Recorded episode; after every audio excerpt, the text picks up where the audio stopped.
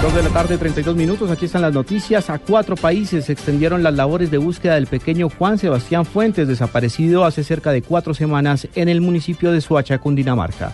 Daniela Morales.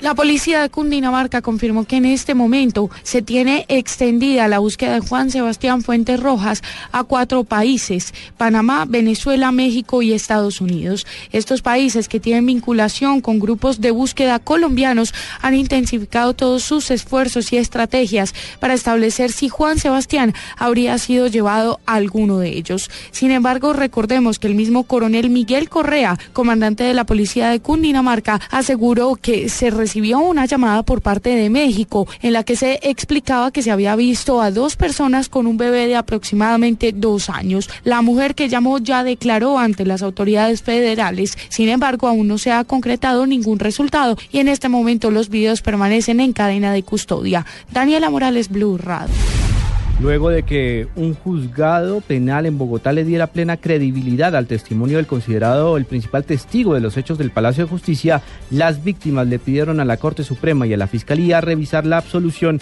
del coronel Alfonso Plazas Vega. María Camila Orozco luego de que en el fallo condenatorio del general en retiro Edilberto Sánchez Rubiano y contrariando a la Corte Suprema de Justicia, el juzgado 52 penal del circuito de Bogotá le diera plena credibilidad al testimonio del fallecido cabo del ejército Edgar Villamizar, el defensor de las víctimas del Palacio de Justicia Jorge Molano, le pidió a la Corte Suprema revisar la absolución del coronel Luis Alfonso Plazas Vega. No existe posibilidad de que se incorporen nuevos elementos o pruebas con posterioridad a que el juez de primera instancia haya cerrado el periodo probatorio. Pues la Corte no podrá conocer ni tomar en cuenta estas sentencias, pero que esperamos que estos sean elementos que permitan orientar las investigaciones por parte de la Fiscalía y reorientar las decisiones que la Corte en el pasado tomó, que son erradas, como en el caso de Luis Alfonso Plazas Vega. Plazas Vega fue absuelto y puesto en libertad en diciembre del año pasado. María Camila Orozco, Blue Radio.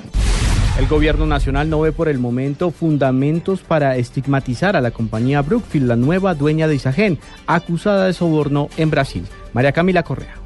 Ante las investigaciones que cursan en Brasil por un posible soborno de la firma canadiense Brookfield Asset Management para ganar permisos de construcción, el viceministro de Hacienda Andrés Escobar aseguró que por ahora no hay preocupación por parte del gobierno, ya que dicha información no ha sido confirmada. La legislación en, Colombia es clara en el sentido de, claro, hay unas investigaciones afuera, pero el Consejo de Estado ha sido claro que eso no ha habido ningún pronunciamiento todavía por la parte de las autoridades de otros países, entonces eh, nos sentimos tranquilos que el proceso se surgió como debe ser. De toda la revisión que hemos hecho estamos tranquilos. Esas investigaciones no han llegado a ninguna conclusión. El viceministro de Hacienda señaló que lo que tienen que hacer las autoridades de otros países es seguir con dichas investigaciones, pero mientras tanto el gobierno permanecerá tranquilo. María Camila Correa, Blue Radio. Al menos 20 personas fueron víctimas de un robo en un restaurante de Cartagena cuando era la hora del almuerzo. El reporte de lo sucedido no lo entrega hasta ahora Carlos Cataño. El insólito robo ocurrió al interior de un restaurante chino, mientras unos 20 comensales charlaban de manera desprevenida. A bordo de un taxi descendieron los cuatro pistoleros y tras amenazarlos se apoderaron de sus objetos personales y dinero en efectivo. Pero la dicha les duró poco. Minutos después, la policía los sorprendió cuando repartían el botín gracias a que quedó activado el GPS de uno de los celulares robados. Así lo asegura el subcomandante de la Policía Metropolitana de Cartagena, coronel Wilson Jiménez. Los delincuentes eh, eh, cometieron un hurto. Eh, tan pronto se tuvo conocimiento, el cuadrante fue informado, oportunamente se emprendió la persecución a estos delincuentes. Fueron capturadas tres personas, se recuperaron unos elementos eh, avaluados en aproximadamente 11 millones de pesos y de igual manera se inmovilizó un vehículo taxi en el cual se movilizaban estas personas. Uno de los asaltantes logró escapar con parte del dinero. Sin embargo, gracias a las cámaras de seguridad ya lo tienen identificado. En Cartagena, Carlos Cataño y Guarán, Blue Radio.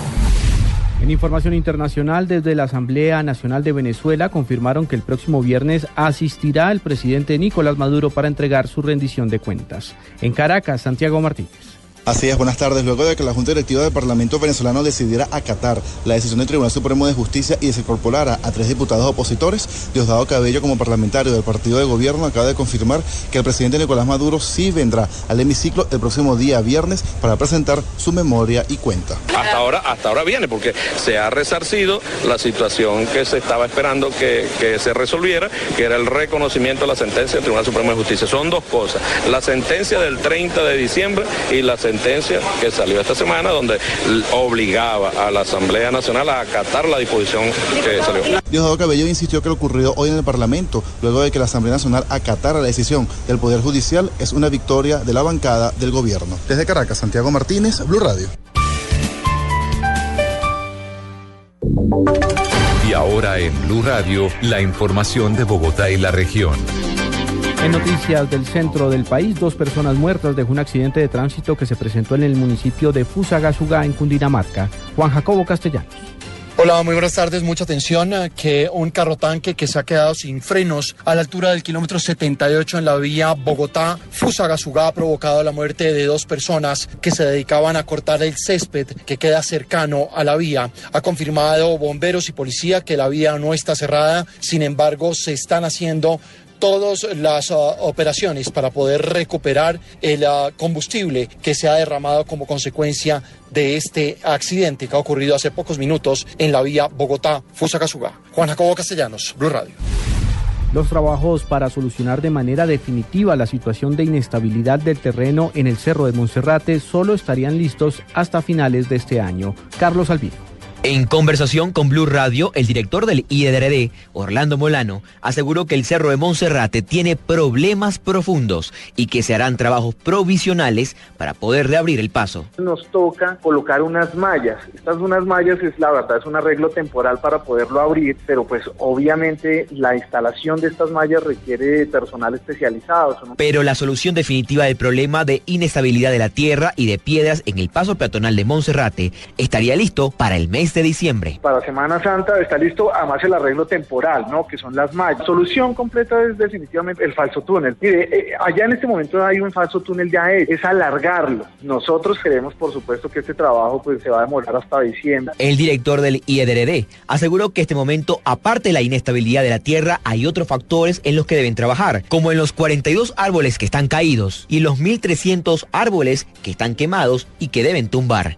Carlos Arturo Albino, Blue Radio. Ampliación de estas y otras informaciones en blueradio.com. Continúen con Blog Deportivo.